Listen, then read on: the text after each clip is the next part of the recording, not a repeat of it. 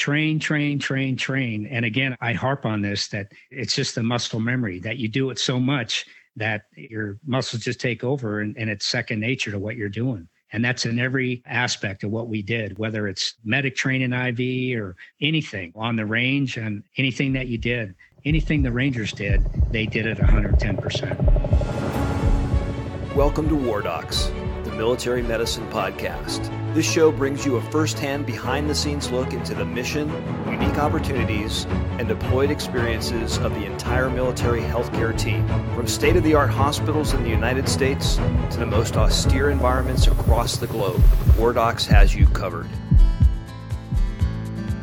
I'm your host, Dr. Doug Soderdahl, retired Army urologist, and I'm joined today by my co-host, Dr. Wayne Causey, active duty vascular surgeon. On this episode, we're privileged to welcome retired Army Command Sergeant Major Rodolfo Rudy Del Valle to War Docs. Sergeant Major Del Valle completed the Ranger Indoctrination Program in 1988 and initially served as senior medic for the 1st Battalion, 75th Ranger Regiment. He performed a combat jump into Panama during Operation Just Cause and later was part of Operation Uphold Democracy. He has served in numerous senior enlisted roles, including as First Sergeant of the 67th Combat Support Hospital Forward as part of Task Force Medical Falcon in Kosovo. He also served as Command Sergeant Major of the 16th Medlog Battalion in Korea, and then later was selected for the role of Command Sergeant Major of the Walter Reed National Military Medical Center. You can read his full bio at wardocspodcast.com. On this episode of War Docs, we are pleased to have retired Army Command Sergeant Major Rodolfo Rudy Del Valle. Rudy, thanks for joining us. Thank you, gentlemen. I really appreciate this opportunity. Sergeant Major Del Valle, tell us what led you to join the military. I was trying to go to school, work, and pay bills and live on my own back in Idaho. And I ended up with a 1.6 GPA. I'd actually gone to college uh, out in Mid America Nazarene College, and I blew out my knee playing football. Came back to Idaho, tried to do all that stuff, and had a 1.6 GPA, and I just wasn't going anywhere. So I went down the recruiters. I was in the reserves at the time and took some tests and signed up. And the guy told me, hey, medic could be a good choice. Unassigned airborne, unassigned rangers, would you want to do that? Didn't know anything about it. Watched a few things on TV and said, yeah, sure. And so that's what led me off. In September of 1988, I, I went to airborne school. So, what exactly is the expectation of a medic on the battlefield?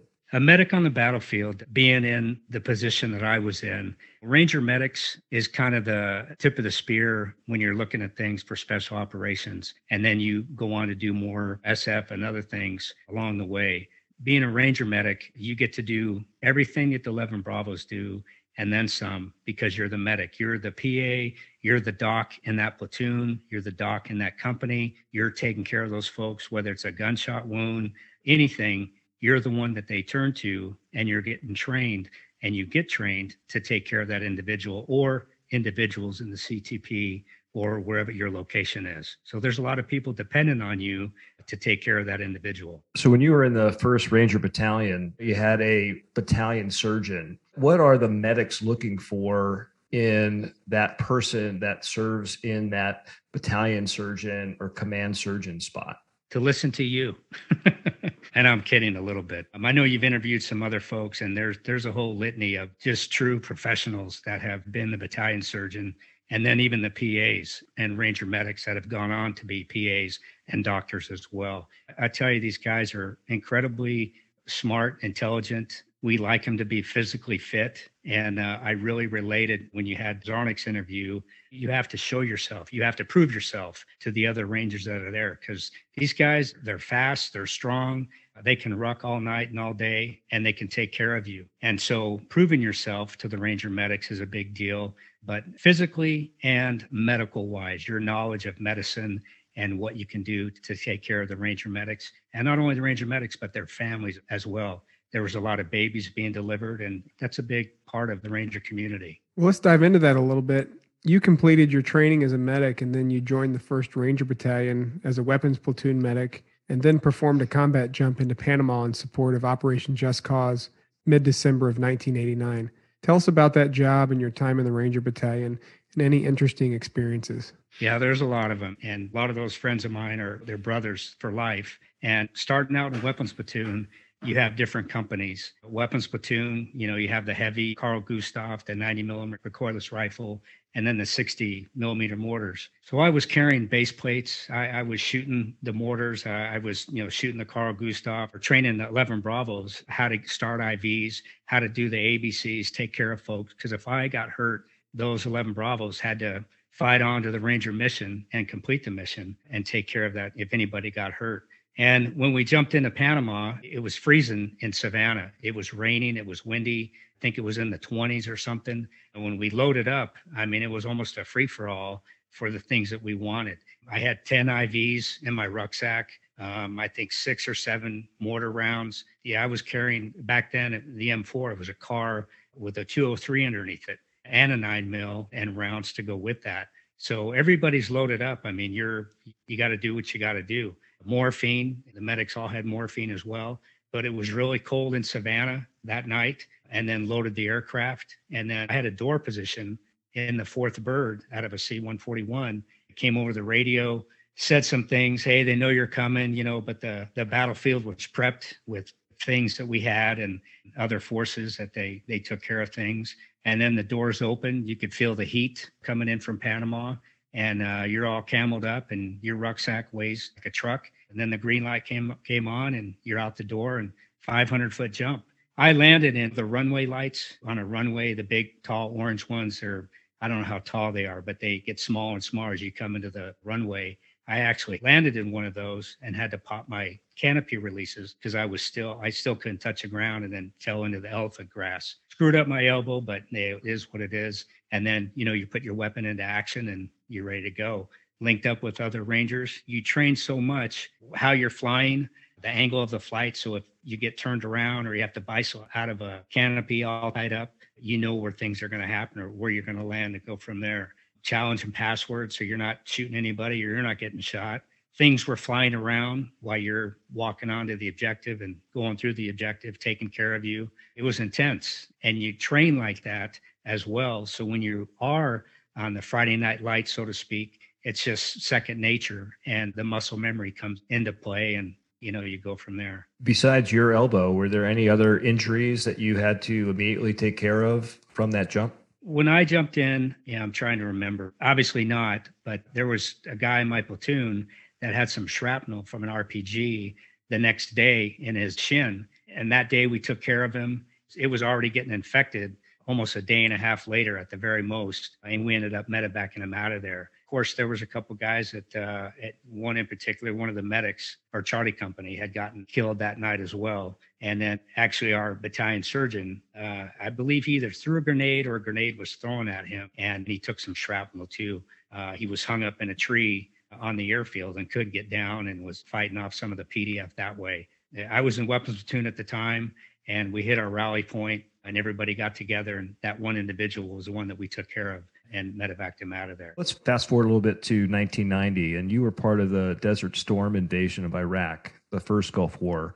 Can you tell us about your role there and any memorable experiences that you want to share? We had a medic in each platoon, then we had a senior medic at the time. I believe I was in HHC and even probably third platoon as well. But we all worked together. 11 Bravos would go to the range or, or a makeshift range that we had there.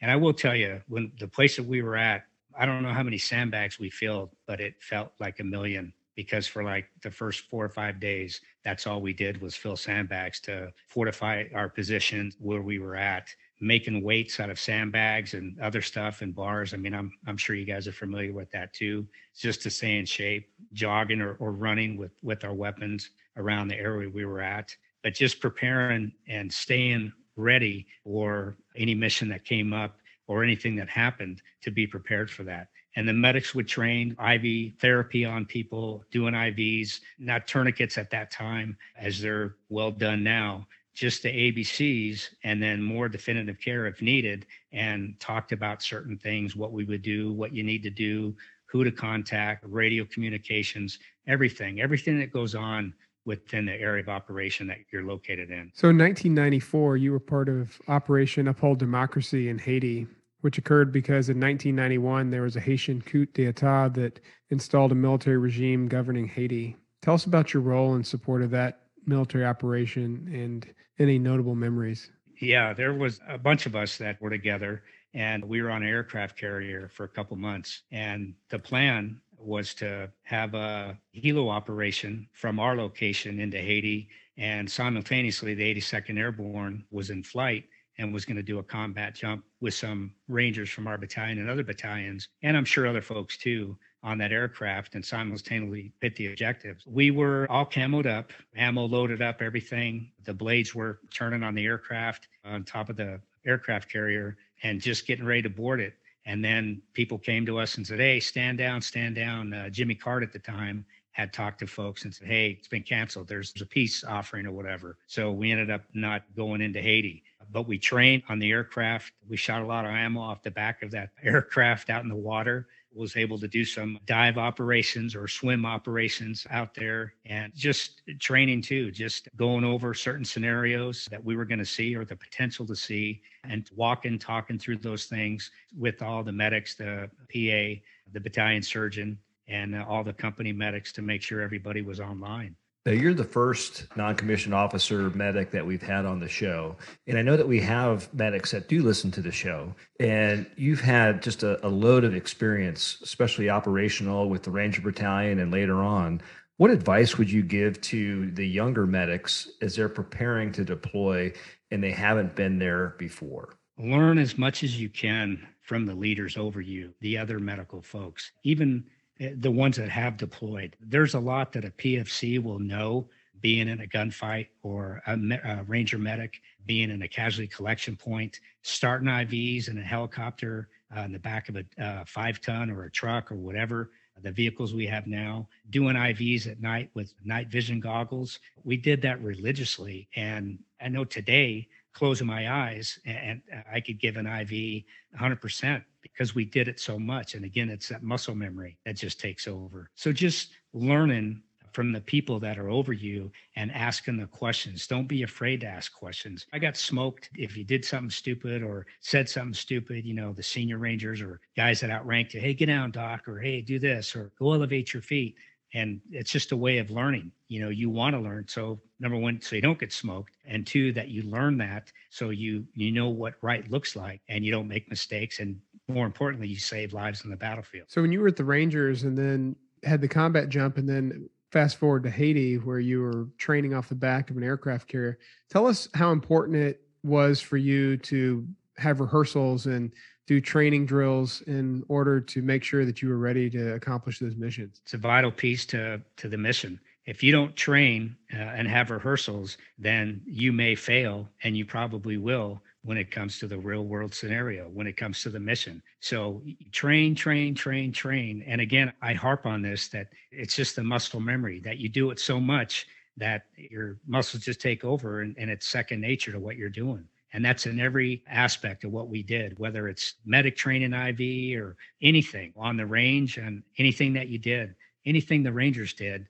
they did it 110%. Following short time at Fort Lewis, Washington, you then served as first sergeant for the 67th Combat Support Hospital Forward Task Force Medical Falcon in Kosovo. Tell us about that experience and interesting stories from that time. Well, coming from the Range Battalion and then going to the other side of the military was a great experience. Going to the 67th CSH in Germany, Craig Layton was my sergeant major at the time, and another great mentor that I still have to this day. Being in a Ranger battalion, you don't have the tents and everything. Everything you, you know, you're you're sleeping, your TV, your refrigerator, everything's on your back. So uh, my first field exercise, getting ready to deploy. You all know what the LSA is, a living support area where you have to set up all those tents and everything and stake things off. And well, I had, I had no idea what I was doing. One of my young staff sergeants, Lynette Agenbrod, told me, Hey, first sergeant, I'll, I'll help you out. And instead of embarrassing me in front of everybody, just kind of took me aside, said, Hey, have you ever done this before? I said, Hell no.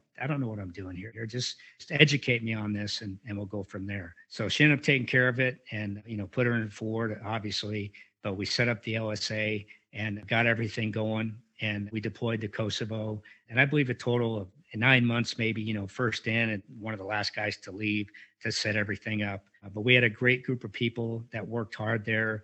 I had a great company commander, a great commander who later became a two star general for the AMEDD, Jeffrey Clark, just extremely intelligent and a very caring individual took care of us. We worked really hard out there. We set up the first EFMB that they had out there and got a lot of folks at EFMB, did a lot of training. Um, some real world things came into our hospital you know, kids getting shot and kids getting blown up by finding unexposed ordnance. You know that happens. And uh, the doctors, the nurses, the foreign people that we had working with us, British folks, we just had some class act people that help us take care of uh, both the, the military and the civilian personnel while we were there at Kosovo. As Command Sergeant Major, you served in Korea and as Command Sergeant Major of Walter Reed Healthcare System and the Walter Reed National Military Medical Center. What is the role of a command sergeant major at a medical center? Tell us about your experience in the National Capital Region as the command sergeant major. How much time do we have? if you're a good sergeant major, and I'm not telling I'm a good one, I was very blessed to have great mentors. Dave Eddy, we succeed as a team and we fail as a team. And I, I will tell you, Walter Reed was busy. Tanya and I were stationed in, in Korea at the time, and the Building 18 fiasco came about everything in DC is political. And I mean everything. I don't care if you're in the military, you're going to school, you're it doesn't matter. Everything is politicized, and especially at Walter Reed. And I'll give you a few examples. The Building 18 incident occurred, and I got an email from Sergeant Major Layton, and he sent it out to a bunch of sergeants major folks that he knew and uh, said, Hey, who wants to go to Walter Reed and, and be the CSM there? Well, nobody touched it. Nobody wanted to go there. I asked my wife, and before I could even finish, she was like, "Yeah, let's go." So, uh, so I sent Craig an email back, said, "Yeah, I'll I'll take the assignment." I think within the week, I don't remember what day it was, but within the week, uh, I was on orders to go to Walter Reed, and uh, you had to I had to be there within 30 days. That's how hot it was. We got to Walter Reed. You guys been to Korea and going back to the states? We had two cats. I think we had six bags of luggage. Showed up in the middle of the night. We got into the hotel. I think we got to sleep like two in the morning and then the next day went into Walter Reed and and civilian clothes just try to you know get the pulse of the organization. All of the leadership took over and turned that place around, and I was involved in everything. Wayne, I was involved everything that I could get my hands on to make it better and try to make it better, but more importantly, to give the NCOs the leadership, the tools they needed to make Walter Reed successful. And I started out the brigade, the Medical Center Brigade. So we were the first ones to stand up the Wounded Warrior battalions. We had to move all the permanent party folks out of the barracks that were on Walter Reed proper and move them into apartment building around the DC area. So we had, I don't know how many apartments it was. It was a lot of them, uh, fully furnished, one bedrooms, two bedrooms, that Festus Del Valle was staying in, that the Army or the government was paying two grand a month to stay in fully furnished. We had a bus service that would go pick up folks because they didn't have a car, bring them into Walter Reed. Then it was the GWOT money. So there was a checkbook with an endless bank account, but it really did a lot of great things, not only for the permanent party folk, but the wounded warriors. And it just opened up a lot of avenues that we probably wouldn't have had had we not been during time of war. So the Fisher House, the Malone House, I believe, you know, Walter Reed, Bethesda has, uh, I think, two or three Fisher houses on it now. I think we had one at Walter Reed, uh, the old Walter Reed. We they built it or was kind of a makeshift one, but we had the Malone House, and then you had these great barracks that had like I think a 40 inch uh, flat screen TV in, a, an Apple computer in. All the wounded warriors had all this at their disposal to help them out. But for the first time since Vietnam, you know, you were seeing folks coming in there that were with amputees, an arm and a leg or both legs. Brendan Marrocco was the first quad amputee plus one of his eyes. He got hurt through an EFP in Iraq, and nobody ever seen that before. Real quick, I'll tell you, he came in. Imagine a body with no legs and no arms, and that's pretty small. But I'll never forget his uh, father, Alex, putting his finger in my chest, and uh, we're up on the ICU, and said, You better take care of my son. And uh, I'll never forget that. And rolled out the red carpet for him, him and his family, and uh, Brendan's brother was taking care of him as well, became his care provider. Brendan was the first one we had, and it opened the eyes to everybody there. But I made sure when I talked to the ICU there, I said, I don't care if it's two in the morning, two in the afternoon.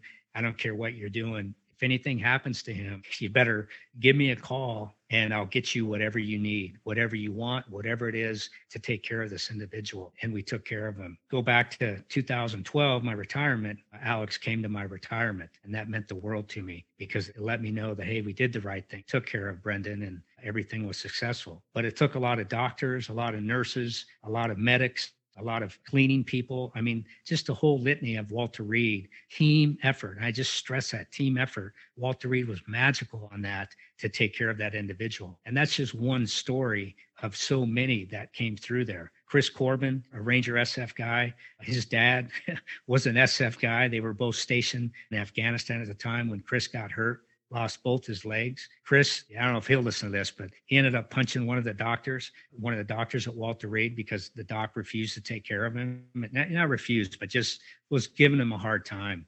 That was a great news story. But because of that Ranger brotherhood, I went up there and was able to diffuse a lot of stuff. And Chris and I are good friends to this day and saw him last summer. He was here in San Antonio and had a couple beers with him. And we still keep in touch. And his dad is a big guy is a real big guy and it was tough to to keep him calm but i mean that's his son. You want the best care for your family. So walter reed was the epicenter of patients coming back from oif oef to conus. And you must have seen just a bunch of incredible things and you've described some of that. What are some of the leadership lessons that you learned while you were there during those incredible times? Well that you got to do the best for everybody and you can't pick and choose who you are who they are. It doesn't matter. You're there to provide health care for wounded warriors, for their families, for reporters, and then the everyday life that goes on at Walter Reed with people's appointments. It's just, we did so many things to make Walter Reed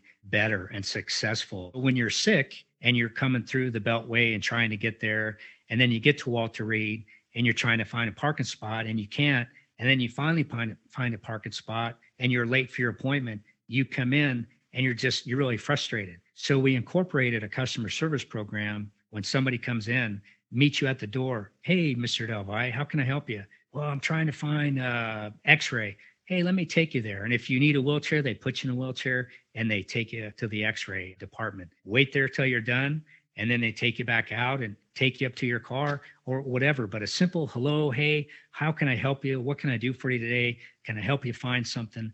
That played huge dividends for Walter Reed and started to turn our customer service or the black eye we got from building 18 and anything else that was negative in the DC area, in the Army or the medical field that we could get blamed for. We started to turn it around. And I believe, I think it was two years after there, maybe it could have been a year, but we won the customer service award and got like 500K from Department of the Army to help things even better.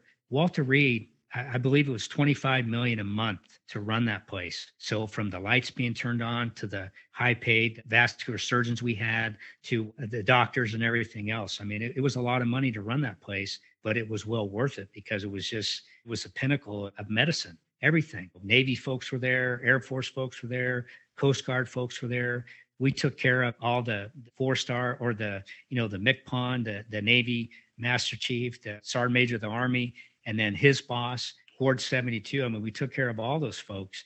Bob Dole, the gentleman that just passed, we saw him all the time in there. And what an incredible individual. And that's just one of so many princes from Saudi Arabia, all over would come in either to visit and if something would happen man ward 72 and walter reed proper was just incredible incredible care taking care of people. Again it's just magical. We recruited a guy from disney from florida. I'll just say his name was fred and worked in disney i think for 20 something years but came up to walter reed to help us establish a customer service program to make it that much better for all the people that would come in and, and be seen at Walter Reed. I mean, it was just amazing, just amazing. Yeah, I think he wrote a book that was called If Disney Ran Your Hospital. So that's interesting to hear that he came to Walter Reed. So if the medical care wasn't complex enough, you had celebrities and people from Congress. Everybody wanted to come and visit Walter Reed during that time. Any stories stick out about somebody coming in and